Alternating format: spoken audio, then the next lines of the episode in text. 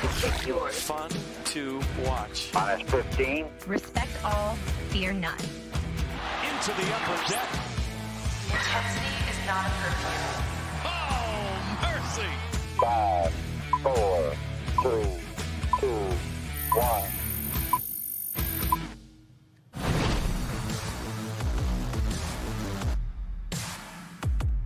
Welcome into the MASN All Access podcast, everybody. Bobby Blanco, Paul Mancano, back with you as always. Thanks for tuning in. Hope you're watching on uh, MASN uh, uh, All Access on Facebook. Watch That's, MASN All Access. Facebook page, uh, also on the MASN Nationals Facebook page. on the YouTube. Yes, or hopefully you're. If not, if not, you're uh, catching up on um, uh, one of the podcast platforms that we can be found on: Apple Podcast, Spotify, Google Play, and Spotify. Paul, I just did the numbers actually last week for Olivia. Uh, what do you think Crunch is the numbers?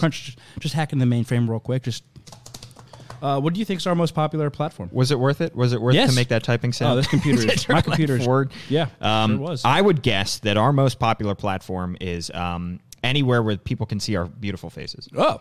Well, I had not done the my beautiful. Uh, oh, right. Well, there you are. You're right there. Uh, I have not done the video uh, numbers yet, but our most popular platform is Apple Podcasts. Really? Yeah. That's where I. That's where I consume my podcast. Yeah, I- me too. I think it's a majority of people have uh, iPhones nowadays and, and tune in that way. So thank you so much for listening, everybody. Thank you all to all those who subscribe and follow along. We've got a good show for you today. Packed trade deadline is coming up, so we're going to mostly talk about uh, the Nationals' approach to the trade deadline. Intern Brendan has, has a new segment, uh, deal or no deal. So we'll we'll get him on the pod in just a few minutes uh, to uh, play that little game. Um, but Paul.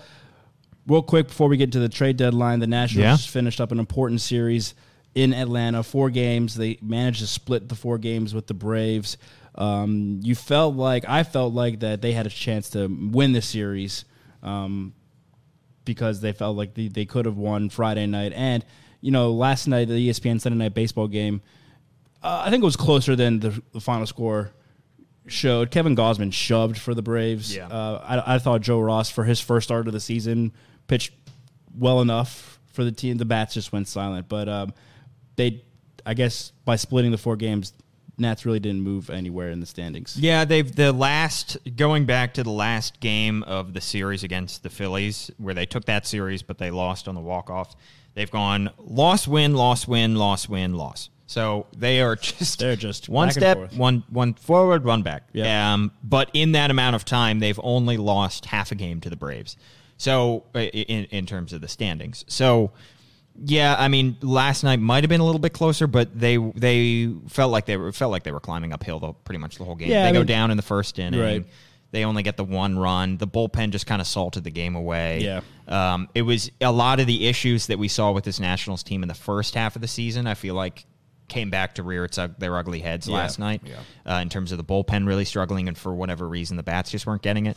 Uh, look, the Braves are a really good team. The Right. Braves are, are, for right now at least, are the best team in the division. Um, it, it the, they just remember they they took two of three from the Phillies just a short time ago. I mean, if if you split a series, obviously it's not ideal because you want to make up some ground at some point, but it's it's not the end of the world. You won that the game three of that series five to three. Um, last night was just it was frustrating. Um, it, it it does feel like they could have made up some ground. Um, but they just, for whatever reason, have cooled off just the slightest amount. But at least they're not like hemorrhaging right now. Right. I think this series kind of um, encapsulated what the Nats need to do at the trade deadline. That they fix like it showed off they need bullpen help. Yeah. Um, I, I agree with the um, the thought process of trying to give Fernando Rodney two innings on Friday night I, and not bringing it. I'm not a big fan of, and obviously we we know here in Baltimore. The, the Zach Britton wild card game. I'm not a big fan of being the road team and bringing your closer in in the ninth game of a, of a tied game, in the ninth Yeah. inning of a tied game. I, I you need him for those because you have to close out the game as the road team um, on on on the mound. You need him if you get the lead. So I, I get that, but that's still that shows that they need bullpen help. And then last night shows that they need they might need a fifth starter. Yeah. Well, as as you know how it's interesting because the first f- few months of the season it was like they're they were worse. They were bet much better than their record. Yeah. And then it feels like the past couple months they were a, a little bit worse than that hot streak. So like they were underperforming and then overperforming. I think. So I think this. I agree. I think this kind of um, stretch has cemented the idea that they're a good team. They're just not a perfect team right, Right, now. But right. there there are only the Yankees and the Dodgers are maybe the two closest things to perfect Yeah, right and now. the Braves are. I don't think they're perfect, but they're just playing so well Yeah. as a unit. Like Exactly. everyone's just hitting on all cylinders. and they're a deeper team right now, Right, yeah. Um, which is just based on the fact that they have a lot more youth in the farm system and whatnot. Yeah. Um, in terms of yeah, having Rodney with the two innings, I, I I get not wanting to use Sean Doolittle in that Yeah. instance, absolutely, and I get that it was kind of a tough turnaround because they were losing by two in the ninth. Right. They were, you know, I, I don't think, you know, you you plan for all scenarios, managers plan for all that kind of stuff, but it is kind of tough to then turn around and say, okay, we got to get Sean up, and you know, Right, right, right. Um, it was just part of the way I feel like it played out with him signaling to Soto in the outfield to come in a little bit, and it, they thought in the bullpen that they were signaling he was signaling Sean Doolittle to start warming. Mm-hmm. That was kind of a bad look. Um, but that was, I mean, look, that's kind of stuff happens. I Right. mean, it's like you know they're playing in a visitor's ballpark where the bullpen's in a different spot, and they Yeah. were kind of confused as to where that was. I, I, I don't think it was a smart decision to try to pitch Rodney two innings. He hadn't pitched two innings in years. Right, right. I mean, it had been several years. I, I, I see it two ways. I I, agree, I think we both agree that we're okay with the not using Doolittle in that situation, tie game, in Yeah. the ninth, um, as the visiting team. It fits the, the home team, obviously, maybe because you Yeah. have a chance to walk it up at the bottom of the ninth. Um, but I, I we can disagree with the Rodney thing. I see, I kind of get the idea of let's see what we have in him. Like, can he do this? Right. Because you know, down the stretch in September, in October, hopefully, you know, you you might need multiple innings from guys. You know, you you only have so many pitches. You need your best guys at all times. So let's see what we got from. Can he do it? Can he not? But also understand, like, all right, he hasn't done it in such a long time. He's up there in age. Yeah. He's probably not as durable um, or conditioned to go two innings as a younger guy. Throw anybody else in other than Yeah. Doolittle at the scenario and try to get out of it. Well, and I thought Mark Zuckerman put it really well. Where he was like, it, "Look, it was just bound to happen. Like, Right. They were winning it for whatever reason during that two month stretch. Anytime that you know Victor Robles hits that tie homer, they win that game. Right. It just for whatever reason the ball was bouncing their way every single time. It felt like they were bound to make some mistakes and.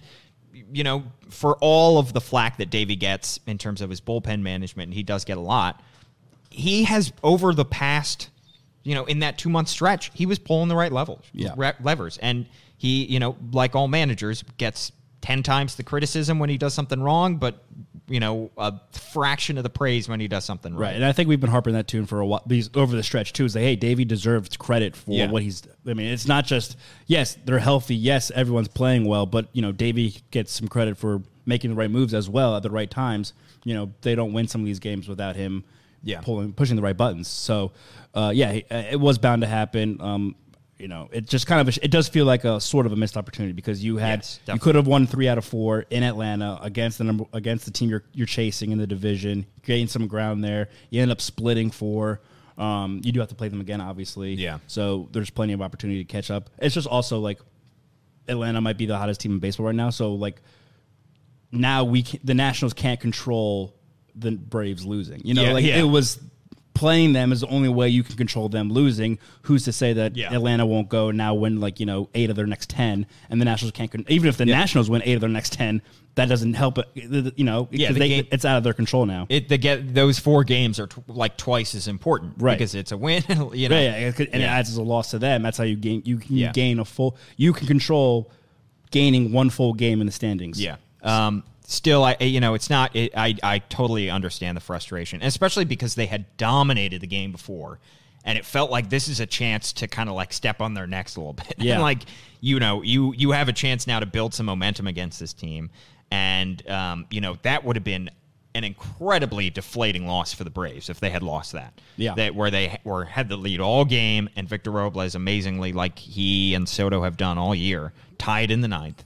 And uh, if they had lost that game, that would have been very deflating for the Yeah. Braves. He had a Robles But- had himself a series. Yeah. He had a great diving catch last night. Amazing defense. last Amazing night. defense. Um, it is switch to the starting position role because we talked about that too, and how the fifth start again. I think Joe Ross for his first start, he's having such an up and down, weird season in terms of he's coming out of the bullpen. He's been at AAA. Um, now being his first start, I, I thought he pitched admirably. You know, it was.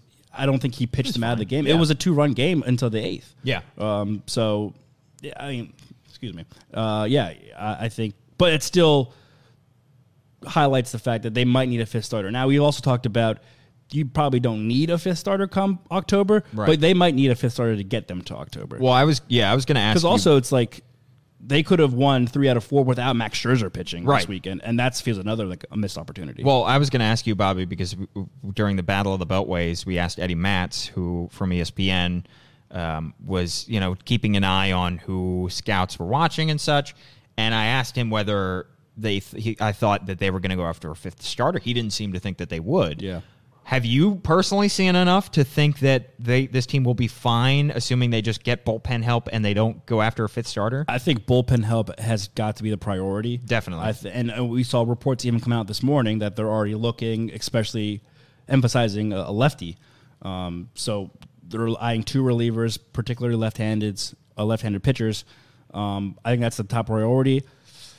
It's a tricky. It's tricky. I mean, I don't know. We will have to see what intern Brendan says later on in Deal or No Deal if there are any viable starters that you know could be worth them trading for. Again, it's a trade. You have to give up pieces Yeah. to get a piece. So who are you going to giving up? I, I think if I think if they do the minimum of getting two relievers, they can and, and they're solid relievers, guys who they can count on in the seventh, eighth to get the ball to Sean Doolittle. I think they can get by the rest of the season with the rotation that they have and putting in well, vote both is on the IL, but both Fedde Ross. Right. That combination. Yeah, I think that combination can get you every fifth day. Again, it's one that thing. You know, just don't put the team out of the. You Yeah. know, get a qual. If you can get a quality start, maybe a little less, like five innings of under three run ball. That's that's all you need, Right. and just you got to hope your bats can pick pick them up. Well, I think there are a couple factors too in play in terms of I think t- starters tend to be more expensive on the open market, Right. The trade market than they do than do relievers, um, because relievers are slightly less reliable and starters just eat up a lot of innings, and so you know the Nats are kind of in an a, a tough spot in terms of they're gonna need to save the prospects for t- to trade for, For relievers. the relievers, right. And so if they're already doing those deals, will they have enough left over even? Right. And you might have to, your best prospect that you might trade at this deadline if you're looking for a starter, even if it's a mediocre starter, is going to have to be um, somebody good. The other, or, you know, you're going to have to give up a good prospect. Right. The other thing at, at play here is this is I look back to maybe 2017 when the team made the playoffs and they they dominated down the stretch and you know the whole the whole way and they clinched in mid September and they had a very clear need of the bullpen and they did have Strasburg miss some games here, Scherzer miss some games there, but they pieced it together because they were able to because they were so far ahead in the standings. Right. The Nats need every single game. It's true. Every single game. And so Joe Ross, he did pitch admirably last night, but how much can you rely on him if you need him to, to make, I don't know, maybe you may need him to make three starts down the rest of the way? Yeah. Well, maybe those three games end up being the difference in the in the NL wild card. Yeah. So it's I, I while I like the idea, I think Fedde is a capable fifth starter. I am less convinced on Voth and Ross at this point. Yeah, I think though it's it is tricky. Uh, How do you feel about because some of the downfalls of the trade deadline is that you know every team knows what what other teams are want, need, Yeah, right? So exactly. every team knows any team that the Nationals might make a deal with knows that they need bullpen help. Yeah. So they're going to ask for a high price because they know that's their biggest need. Yeah. Is that a scenario where they can maybe teams aren't expecting them to go after a starter? They know they might need a starter, but Right. that's not their priority. Can that allow the Nationals to kind of sneak under the radar and snag a starter and uh, and maybe go reliever starter instead Yeah. of two relievers? Maybe. I just think there are so many teams right now, and the Nats should be happy that they're not one of them, that need two, three starting pitchers. That's true. I mean, the Yankees, as great as they are, they they could buy three starting pitchers at the like. Yeah. You know, they they have that need, and they could go after that. The Phillies in the division need two starters, Yeah. like two good starters. They might need to go get Marcus Stroman. So. I, it, it with that with the fact that I don't know it seems like there are less um, starters on the trading block this year potentially. I maybe the Nats could f- maybe be able to sneak into that category. I just think there are so many teams that right now that are desperate for multiple starters that they could get bought up and and outbid rather quickly. Yeah, yeah, and again, it goes back to the, the they're they have a small pool to to drive Of talent. of talent to Yeah. pull from in terms of trade chips. You know, Yeah. guys they can dangle in front of teams that might want to want to trade for them. Yeah. So yeah, it's it's gonna be interesting. Uh, trade deadline again coming up in what nine days. Next week, uh, next Wednesday, uh, obviously we'll have all the coverage of the Nats trade deadline moves on MASN All Access. We'll have a jam packed show the day of, leading up to the four o'clock deadline and through it. Yeah. So keep lo- locked in for, um, for all that coverage. Um, any other conversation? Yeah, well, I wanted to go through. I, I was looking back at you know it, it's it's I, I know intern Brendan's it, biting at the it, bit back there. Yeah, Yeah, itching at the here. itching Chomping at the, at the bit. Chomping at the bit. What does that even mean? like like a dog, like a dog when What's they a like bit? I think like a treat, like you know how like when you like Oh. are training a dog and they're like, they're like Oh, they kind yeah. of nibble at your hand because they're expecting a treat. Well, he is chomping to do this bit. Right, Which yeah. is yeah. Um, but real quickly, hindsight is twenty twenty, and people love to if they have one criticism of Mike Rizzo, it's that he ends up trading guys who are prospects at the time who end up being actual players in kind of short term win now moves. And I think that that is a little overblown because if it weren't for a, fuck, a, couple game five losses, you know, we would be saying like the the in in theory. I love using the idea of that the Aroldis Chapman deal. The Aroldis Chapman deal. Obviously, right now, would the Cubs rather have Gleyber Torres than Aroldis Chapman than than half a year of Aroldis Chapman? Yes, but they'd also rather have that World Series trophy Yeah. than you know than uh, a whole career of Gleyber Torres if they never win. Right. So you know, if if you win, everything is worth it. The problem is the Nats haven't won, and they so they don't have anything to show for those short term short term moves. That being said, I do kind of want to look back at three of the mo- more recent deals in which the Nats were in seasons where they were pushing all their chips to the uh, into the middle, Yep. and were making short term win right now moves.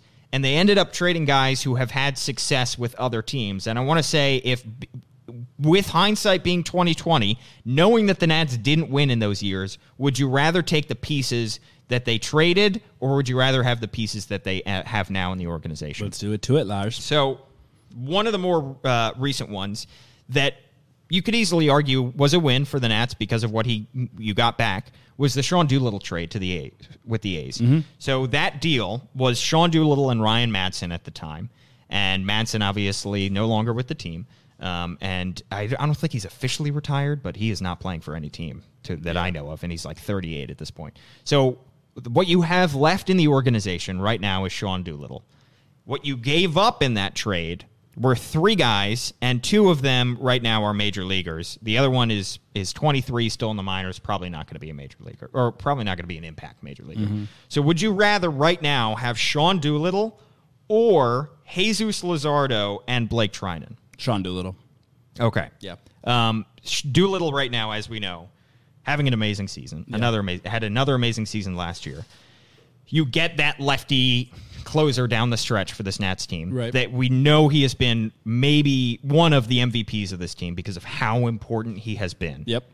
On the other side of the coin, Blake Treinen was awesome last year. He has struggled this year. He's got an ERA of 4.46. Yeah, uh, he's pitched 40 and a third innings, and his whip is way high for a reliever, 1.6 something. Yeah. The other guy in this deal is actually really interesting. Jesus Luzardo is being hailed. He has not made his major league debut yet. He's 21 years old. He's the number 14 prospect in all of baseball. Some think he could be a future ace. Now, obviously, he wouldn't be able to help your team probably this season. Yeah. But would you rather have that guy that you know can fit into the rotation next year when maybe you don't have Anibal Sanchez, when you know you may need somebody right after Corbin and Strasburg in that rotation? Just so I'm clear on the question, are you asking right now, as of right now, Sure. or are you asking was this the, the right trade? I think I, I, I right now, just right now, right now, who would I rather have? would you rather have Treinen and Luzardo or Doolittle on your team, in your organization? Uh, Doolittle. Okay. I think I would take Doolittle because again, Treinen, right, like you said, I mean, Blake Treinen made it the All Star team last year. Weird him pitching in the All Star game at Nats Park last year, but Yeah. um, like you said, he uh, that might have been a blip in the radar. I mean, that might have just Right. been a, an oddity. He hasn't been that great. We saw him try to be the closer in DC for the first half of that season, and it, to to no avail. He was not particularly He really struggled He really role. struggled in that role. And uh, his Luzardo is one of those guys that's yes, great. He's the number what 14, 14. prospect in baseball, fantastic, but still unproven. Still, Right. we don't know. There's a question mark. I mean, we haven't seen. What has he? Is he in AAA? I think he's up to AAA up now. to AAA, so he's just getting there right now, getting his feet wet in, in, in AAA ball. It's just too much of a question mark where you know what Sean Doolittle is. You know Yeah. he's your bona fide closer. He is an all star closer. You can trust him to get the last three outs in a high leverage situation. Yeah, and- I think he's just more, way more proven. Doolittle's option for next year is a team option. That's what I was asking Yeah. about. Are you asking like always right now who would I rather have, or Yeah. o- overall looking back was it the right move? I think it's one hundred percent the right move right move because then, yeah. Sean Doolittle had one he's been so effective, but two his contract was so team friendly it was like a no brainer. Yeah, and he's not expensive, and the team controls him. Had, will be controlling him for the next couple of years. and Luzardo was yeah. when they made the deal. And Luzardo was not the prospect that he is now. Then I Right, and I think the third guy in that deal was Dane Dunning, I believe. Dane Dunning was the Adam Eaton. Or the, that was the Adam Eaton deal. Yeah. Um, there was another guy in that deal that you know might have been even a higher rated prospect at the time. see if I can pull it up. For um, as opposed to Luzardo. Luzardo really kind of blew up in the past year or two, which is another th- thing also that in terms of like I think that's something Sheldon Neuse. Sheldon Neuse um, that the A's system also I think tends to just they've got a great system in terms of developing talent, so they probably helped him along, and who knows if he would be that same type of prospect at this point. The A's, like, I mean, obviously we know about Moneyball, and we know that Oakland is not a, a huge market, and obviously the whole deal with their stadium is a show of a situation. yeah, yeah. But they sneak, and all- you know, they're not one of the more. They don't have probably probably one of the least smallest payrolls in all of baseball, right? But it's, Yeah. it's incredible how much of a sneaky great organization they are because, like you just said, you know they don't have they're not the Yankees, they're not the Dodgers, but they are consistently pretty competitive. Yeah. you know they were they made the wild card game, the AL wild card game, just a few years ago, I believe. Um, yeah, last year last year, and they lost to the Yankees. the right? Yankees was that last year? Was that last year, Brendan? Intern Brendan? When the Yankees beat the A's in the wild card last year. Um, and then, like you said, their farm Yeah. system, they, they're s- chock full of young talent up and Yeah. coming. So it feels like they have that kind of consistent rotating door. They're yeah. It's not just the guys that they get; they're great at drafting, but it's the way that they develop Yeah. these guys. Which so is this guy, just uh, as important. Sheldon Neuse, um, I don't think he's made the big. he has not made his big league. He looks like he just got the AAA last year. Yeah. So he's been at AAA Las Vegas this year. So he's he's Only 93 games. He's not listed in their top thirty prospects, although deep system. But he's listed as a third baseman, shortstop, and relief pitcher. yeah, So little uh, Stevie Wilkerson. There. yeah, I guess so. Um, all right, another deal for you in terms of, and again, this is just who would you rather have right now on your team? Remember the Adam Eaton deal? Yes, Seen do. as an overpay at the time, at the winter meetings in DC. then was seen, then Giolito struggled, and then it was seen as less of an overpay, and now who knows? Jury is still kind of out. The deal, would you rather have at this point Dane Dunning, Lucas Giolito, and Reynaldo Lopez, or Adam Eaton? So since that trade, Dane Dunning, he's 23, has not made it out of Double A yet. He's got, but he's doing pretty well down in Double A, 2.76 ERA. Reynaldo Lo- Lopez, 25 years old. Uh, this year, he had an okay year last year. This year, not so much for the White Sox. 5.76 ERA in 20 starts, and then of course the the um, jewel of that trade for the White Sox was Lucas Giolito. He's 24. We all know terrible season last year, All Star this year. Struggled a little bit out of the All Star break since then. Okay. um, but still 3.12 ERA in 19 starts. Or would you rather have Adam Eaton currently at his current age with his contract? This is one of those ones where like it, the phrasing of the question is important because Yeah. Would- right, Would, I have right now? Yeah. I'd rather have Lucas Giolito because the Nats need a fifth starter. Right. And he's an all star starter this year, and he's pitching really well. Looking back at it though, at the time, I I, I think it was still the right move. The, Adam Eaton was the guy, the perfect guy the Nats needed. They needed a leadoff guy and a, and a corner outfielder or a guy who could play center, all three outfield positions. Um, and uh, Lucas Giolito, for whatever reason, just didn't at the time didn't come to fruition. You know, he was a top prospect for so long, made his major league debut with the Nationals. It was a very exciting day, but then he just kind of always struggled and never lived up to the hype. And for whatever reason, the Nats saw in him that like, hey, this we don't I don't think this we don't think this guy is going to be who we thought he was. So we're okay dealing him. Um, I at the time also thought losing Reynaldo Lopez was more of a deal than than Lucas Giolito, and you, like you just said, Lop, uh, Lopez has been struggling as well. He got an ERA close to six, Yeah. um, in just twenty starts. So, um, Still 25, but, but right, yeah. but the- it's kind of Yeah. it's, it is fun to play this game because at the time I was like, I think losing Lopez is a more of a big because he at the time he was pitching Yeah. way better than Giolito, and now it's totally reversed. Because I the question right now, Giolito because that's who the Nats need, right. um, but at the time, Adam Eaton, because he was the who he he was who they needed back Yeah. in what was it 2017 offseason? Yeah. or the 2016 before the 2017 season. Yeah. And it is interesting to well, and also you know I, I want to call this game hindsight is 2020 because the you there was no way you could have predicted Right. 23 games into the 2017 season Eaton was going to tear his ACL. Right. I mean, imagine, and you know, anything could have happened down that stretch. I, I just think of Game Five of the 2017 NLDS, where Jayson Werth, for whatever reason, missed a fly ball in the outfield. Maybe they have Adam Eaton out there and left. Maybe Yeah. you know, there's any number of scenarios. Maybe uh, Adam Eaton is a you know slightly better player if he didn't tear his ACL. Maybe you know, it's it's impossible to tell. It's just interesting right now whether you would rather. And then the the other offshoot of like, well, maybe if Adam Eaton, if they hadn't made that trade for Adam Eaton, maybe they would have been slightly more motivated to re-sign Bryce Harper, and maybe you know there are all these separate So what if scenarios. Yeah, so many like uh, I know Yeah. you're a community fan, like the uh, Darkest Timeline? well, the timeline episode. um, Yep. It's it's so many different things could have happened. exactly. And like that, and Adam Eaton, until he got hurt, he was playing like the exact player that the Nationals thought he was and needed. He was getting on base. He was the perfect leadoff Yeah. man, stealing bases, playing solid defense in the outfield.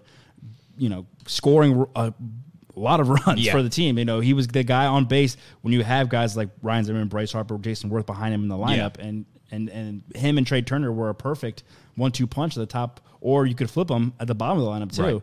Um, so until he got hurt, he was like the perfect guy, and it seemed like yeah, that was a no-brainer trade Yeah. for the Nationals. exactly. If he had played close to 162 each of the last three years, might be looking at this a whole lot differently. But right now, as of where everything stands, Yeah. on July twenty-second, twenty nineteen, I I think the Nationals need Lucas Giolito. That's fair. All right, the final one. Um, this They one, almost have too many outfielders now.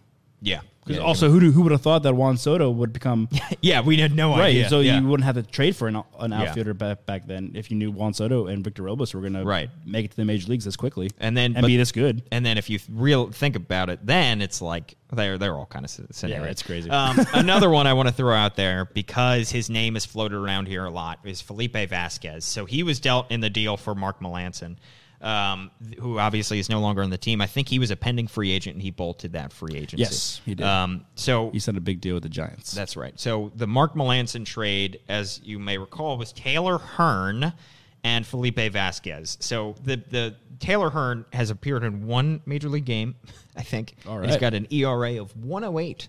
No no decimals, A good a good just a solid one hundred. I think it's I think it's an even 108. All right. I think it's so that's what six times uh, Trevor Rosenthal's roughly. no, yeah. Yeah. Uh, and obviously Vasquez, who is pitching like one of the best relievers in baseball right now with Pittsburgh.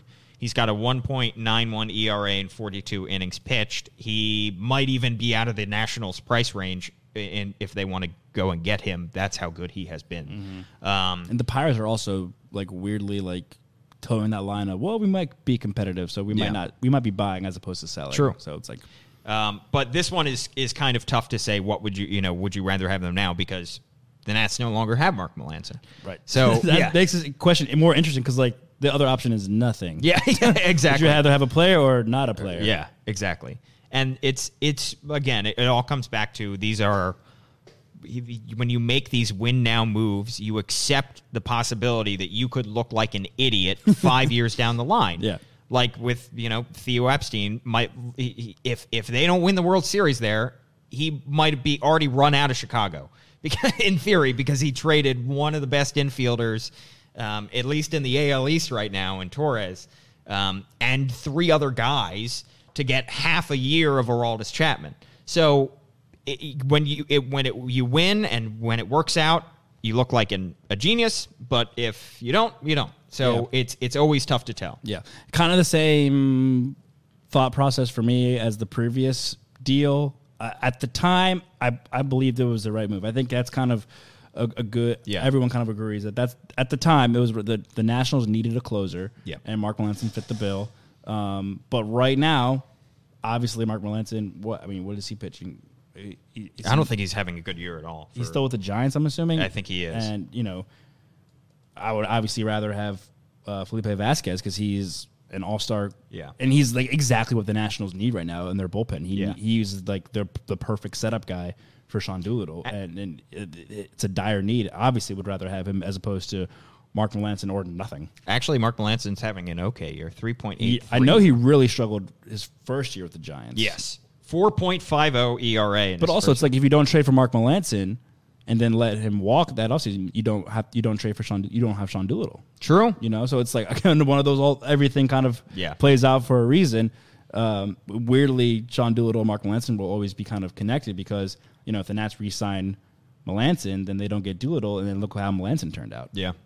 Well, Melancon. Now we're even in a more of a dire need of a bullpen up. You need to do like a kind of a three Pete trade that they did in 2016 Yeah. or 17. Melancon is now part of a Giants bullpen that is absolutely one of the best, if not the best, in baseball right now. And uh, who knows? He could appear on Brendan Deal or No Deal. Yeah. Should we get? Should we? Should Let's we invite it. him on? All right. For a quick, quickly, a quick message from intern Brendan, and then we'll get into deal or no deal.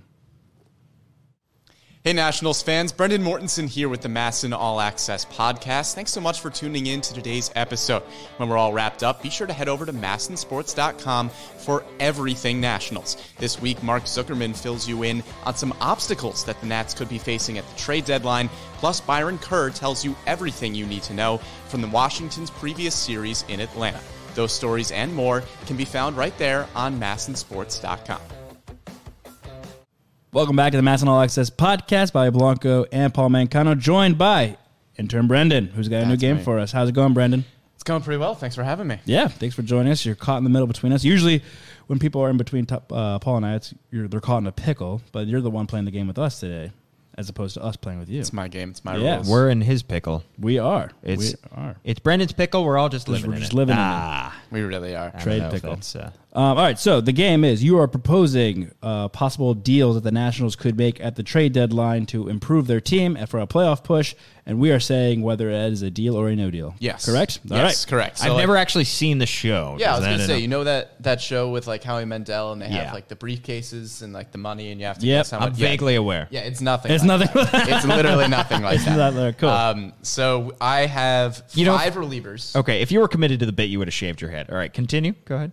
I just didn't show enough Yep. commitment. I'm sorry. Uh, I have five relievers. I have trade proposals for all of them. Okay. And Okay. you, as general manager of the Nats, Into the microphone, Brendan. tell me whether or not you would accept that deal. Alrighty. All right, first on the list is Shane Greene, Tigers reliever, All Star this year, has a great ERA, 22 saves.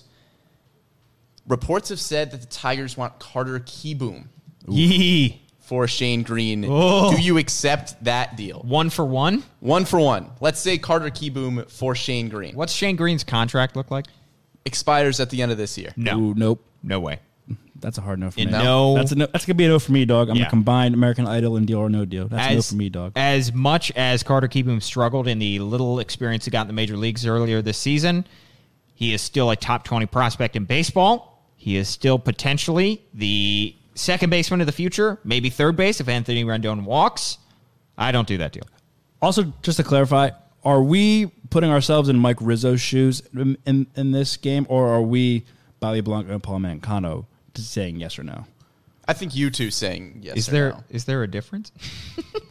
Well, like, because, like, yeah, I think Like, if we you might two think were the general differently, managers I know of the Nats. I'm going. oh, what what do like- we think if like- he would have done? Yeah, if right, he uh, would do that. Like, yeah, are we thinking Mike Rizzo would make this deal, or are we saying I would admit, or would not? No, make like this deal? you two. Yeah, would yeah. you two make Because it? I would, I, I would say, well, I think this is an easy one. I think it's a no across the board. But I would also say, like, uh, you know, Mike Rizzo. I'll put myself in his shoes. I, I have a strong feeling that he's not going to part Yeah. ways with Carter Kieboom, Lu- Luis Garcia, and maybe Mason Dun- Denaburg. so then scratch all scratch all those. Okay, Right. so I figured that you guys would I both feel say like no. he's not going to uh, part with his Yeah. top prospects. I figured you guys would say no to that deal, so I proposed another one.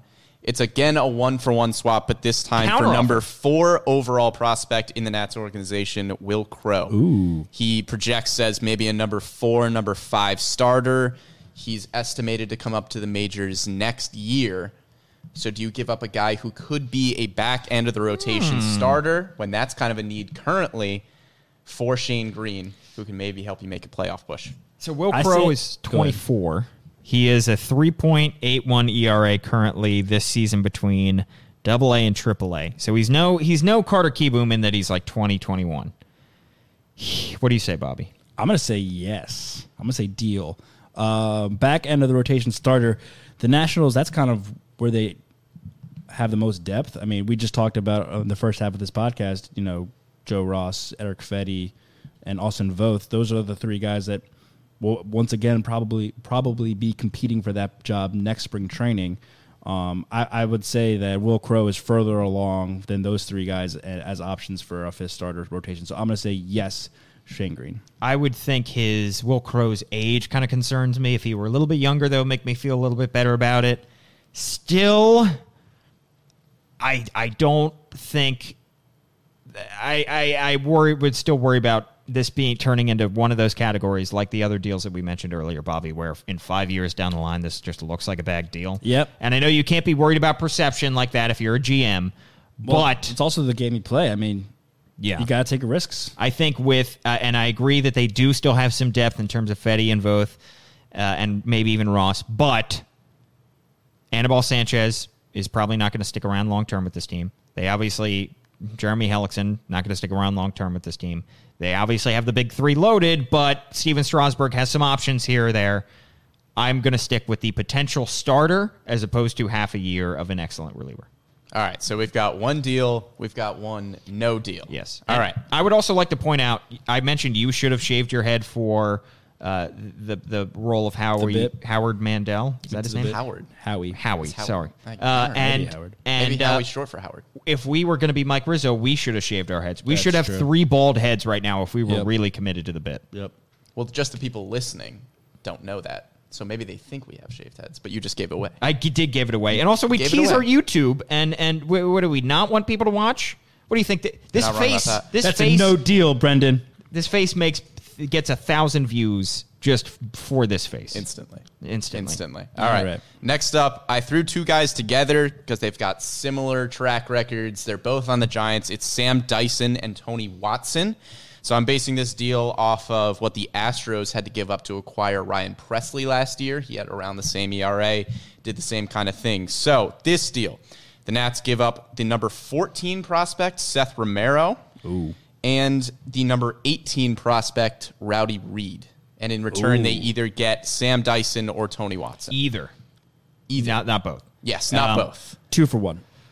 Who? I say probably yes. Yeah, I- I'm saying yes. I say yes. Seth Romero, for all of the talent that he has, has not had a good track record off the field. Uh, had issues coming out of school, um, got kicked out of Nats spring training camp. Um, who knows eventually if this kid, he's still very young, uh, still very talented. Yeah. And also, Raudy Read is, what, 25 now at this point?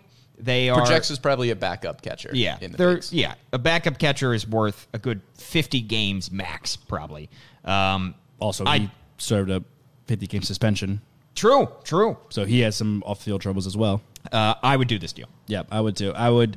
I am in favor. It's it's it's unfortunate because he the Nationals took a risk on him and made him a top a first round draft pick. But I think cat's out of the bag on Seth Romero. I I, I I'm in favor of getting him out of the organization. I just think it's he needs a, probably a new start elsewhere, and that's just the way it is. So I am all for getting him out of the organization and getting something back. All right, so we've got two deals for Bobby, one deal for Paul. Next up, we've got Jake Diekman. He's the Royals reliever. This trade was a little trickier because Diekman has not been fantastic this year. He's one of the more interesting names on the market. He doesn't have a great ERA, doesn't really have an amazing track record. He's just a guy who's more or less a reliable arm in the bullpen, I would say. Yeah. Um, so in this trade, I would say you're giving up uh, Dakota Bacus. He is a 28 year old pitcher right now in Triple A. He's not one of the top 30 prospects, but he Yeah. does currently have an ERA under three in AAA, so he's having a good year. And most likely another guy you would maybe a player to be named later, Okay. maybe like a younger Dominican League level player, Sure. 16, 17 year old. You swap those two guys for Jake Diekman. Diekman's contract. Do you happen to know the terms? Let's see. Signed through 2019, just Yeah. a one year deal. Another one-year deal. And then a are a lot of 2020 deals. mutual option, so they can walk away. Uh, and it's there's only 2.75 million. Now I know, you know, to, in terms of trades, you, you don't pick up his entire contract, but I think it's also interesting with all of this stuff that we're not privy to is exactly how close the Nationals are to the luxury tax Excellent point. exactly how willing the ownership is is gonna is gonna be to delve into the luxury tax if they need to with some of these deals and the amount of money that they're gonna pick up. So that's just something we can throw on the back burner. I would probably do this deal. Diekman last year, I remember, got traded at the deadline to the Diamondbacks and sucked. He was not good. he had had an ERA over seven and a half sucked. with Yeah. Arizona after really sucked. Not Um, good. and he's still not even great with a very bad Royals team, 4.76 ERA or so. I, I would still probably do this deal. You give up a 28 year old and a PTBN, right? Yeah. No. Most L. likely. It's supposed to end with an L. Uh, I would do this deal. I think I would this deal. Uh, yes, if this is the deal, I would do it. I would not make this deal one of my top priorities. I would. do- This is I- a depth- Diekman is yeah. not on the top of my list. If He's a He's a probably lefty. last resort. He's a lefty. He's probably a last resort though. If you miss out on some of these other top guys and you n- absolutely get desperate, all right, fine, let's go after him. But I would say this deal, yes, the one you're proposing, sure, let's let's do it. But I, I'm, that's not one of the deals I'm looking to make if if I can avoid it. All right. So next up, another arm, Sergio Romo. He's kind of similar to Deek. He's like Diekman, but he has a better ERA and a little better track record where he's just a reliable, older, middle of the bullpen guy. Uh, he was. Uh, I'm basing this off of the Joakim Soria trade from last year. Those two were kind of similar I players. love the precedent, the historical. It's I just, know, we right? got a Supreme base Court justice something. right here. I mean, exactly. Uh, so let's say the Nats have to give up uh, Kyle McGowin. He's the number 29 overall prospect. He's still considered a prospect. He is. Yeah. Has he technically exceeded his rookie limits yet? I guess not. No, there's no way. Interesting. Not yet, but it's a one for one. Kyle McGowin for Sergio Romo.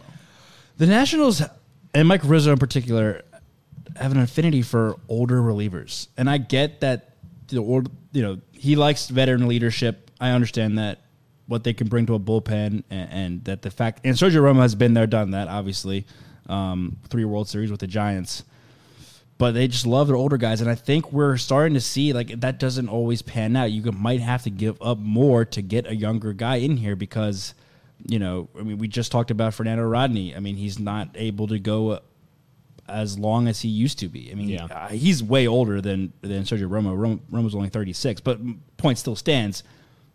Uh, older veterans, and and you kind of did the same thing with Ryan Madson. He was a little older when they traded for him a couple years ago.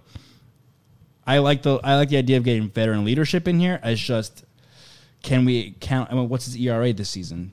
3.79. 3.79. But he is proven in the postseason. He- and- Three right. World Series runs. Right, right, and he does have a strong. I think I looked it up last week. He does have a strong ERA in the postseason, save Yep. for Yeah. 2016 against the Cubs.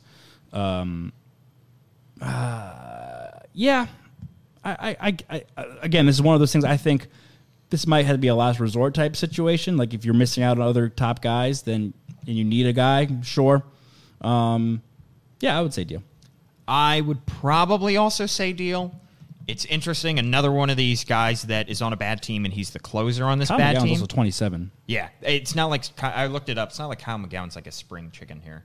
Like if he were like 24, I would say, eh, you know, maybe hold on to him. Yeah, McGowin's McGowin's not exactly like budding with promise. Um, He's still a rookie through this season. yeah. So I, I would I would probably do this deal. A, a sub four ERA for a guy who's got postseason experience is enough to convince me. However, will he be the same outside of with on a winning team now? I think so. I think his track record says that. Will he be the same outside of a closer role? I think he can be. He's been non a non closer in years past. Given his track record, I do this deal. All right. And last, Probably a little different than the other ones I've done. I'm going to throw three guys out there, and you tell me whether or not you would trade any of the top three prospects for them. Okay. The three guys I'm would probably be no. the best pitchers, starting pitchers on the market, probably. We're looking at Madison Bumgarner, Mike Minor, oh. and Marcus Stroman. Oh man, they're going at it. Okay. Yeah. Do you trade any of the top three prospects to get one of those guys? I say Maybe Mad Bum. Maybe. You've got Mad Bum, who has proven that he can pitch in the playoffs, one of the best playoff pitchers, maybe of all time. Future Hall of Famer. Mike Minor, who's having a fantastic season, and Stroman, who has shown really good potential, not having the best. He's having a bounce back year. Wasn't great last year, and he, he's shown the potential to be a top of the Yes. rotation starter. I say Stroman. No, he's only signed through this season. So is Mad Bum. Mad Bum hits. Oh no, sorry. Mad Bum's a free agent after next season in 2020. Yeah. And Mad Bum is like becoming. So you get Ma- so you would get Mad Bum for a year and a half. yes. Does he have Okay. a team up? Yeah, yeah. Um, have a team up. I don't think. I don't know. It doesn't say. I I uh, look. I know that Mad Bum is a was a great pitcher for a certain amount of time. Is one of the best postseason pitchers of all time. I do think some of the hype around him is perhaps a little overblown, considering his age, considering he's a good regular season pitcher, not great regular season pitcher. He's not even 30. Um, and uh, look, if if this team gets to the playoffs, how many starting pitchers do you need? Three, right? Three. So Three or four. I, I think uh, you know teams are going to want Mad Bum more than the Nationals. Yeah. To fit their team, and would they have to have him in the bullpen? So then you know he's worth even less. I say Mad Bum no. I say Stroman no because of his contract. And who is the third? Mike Minor. What I, I'd have to look at his. He's uh, having a fantastic season this I year. know that he is is like in uh, a little bit up there. He's 31. His contract, eh, blah, blah, blah, signed through 2020. Um, hmm, hmm. I say nah, no. Keep no. in mind, you'd also probably have to give up one of the top guys because Yeah. the Rangers are kind of on the cusp of a wild card spot, still competing, not really sure what they're doing. with the amount that this team has already invested into its rotation, and with the amount of holes that they may have next year if they lose Dozier and and Rendon in the infield, and they have two very good infield prospects, I say no. I, I would I would okay with giving up Denaburg for Bumgarner. I think Bumgarner's the only one on that because uh, Paul. I'm looking at his baseball reference page. He's a little more appealing than I think. Yeah, I, I kind of undersold him a little bit. You're making. Uh, he signed through next season, so you're getting. It's not just one off. You know, it's not just Yep. a. Um, a he's half a also only 29. It feels He's like not he's been 30 yet. around He's forever. he'll be Yeah, 30 in yeah. August. Yeah, because And- during right. those Giants World Series runs, he was like what? he also just has an old face. he looks like It- he's like 44 It feels like he's been in the league for Yeah. like 20 years. I mean, he's he made his debut in 2009, um, and he's so he was 20. Um, Yeah, it's Crazy.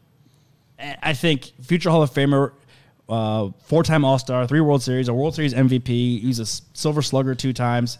we know the Nationals love pitchers who can rake. uh, and, and Paul, if, if you get Mad Bum, you I think you start Mad Bum in the playoffs and you shift Sanchez to the bullpen. Yeah, so you go one through four. yeah. Well, that's the kind of thing. If you have, you know, a seven game series, do you pitch?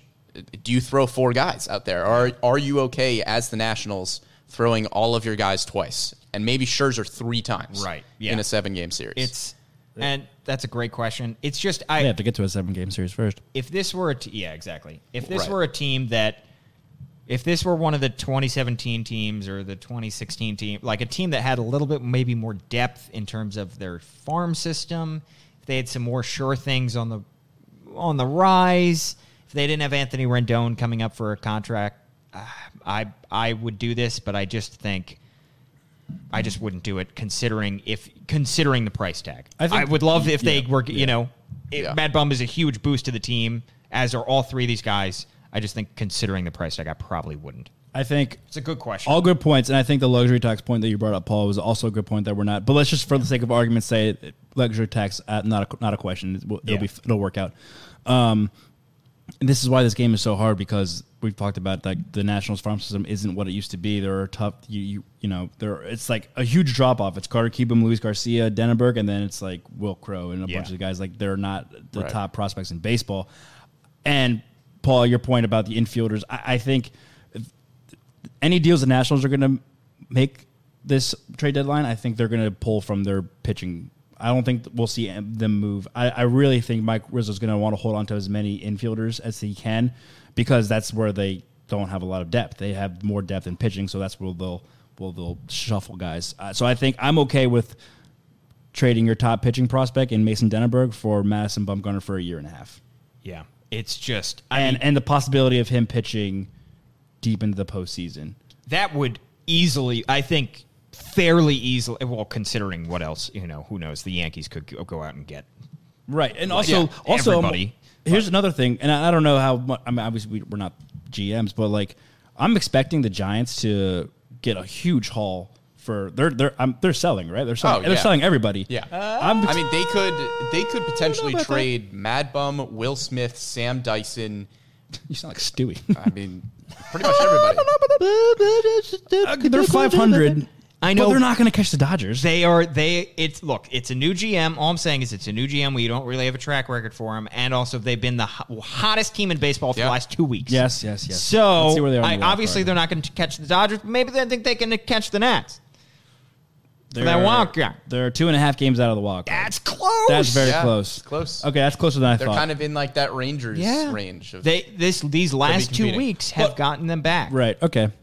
All right. Then that kind of They're- defeats my point. My point is if they're going to be selling, that they're going to get a huge haul for their bullpen guys, and you can maybe try to get Mad Bum for a little less. Right. Because they're already going to be Yeah. bringing in the the prospects from other trades. I mean, I I for a playoff rotation of Scherzer, Strasburg, Corbin, and Mad Bum, and he's also a lefty, San- so with- now you have two lefties and two righties you can throw out there. Yeah. with Sanchez coming out of the bullpen. I mean, that is that's mind-bogglingly good. But I just think, considering the price tag, you got to keep the long term. You have two future Hall of Famers, maybe a third if Strasburg's career Oh. keeps going. I mean, like that's can Yeah. that would be the that th- competes with the Dodgers. I was going to say rotation, uh, that might potentially. even beat the Dodgers. Yeah. uh, going into the postseason. Yeah. but I mean, like imagine a.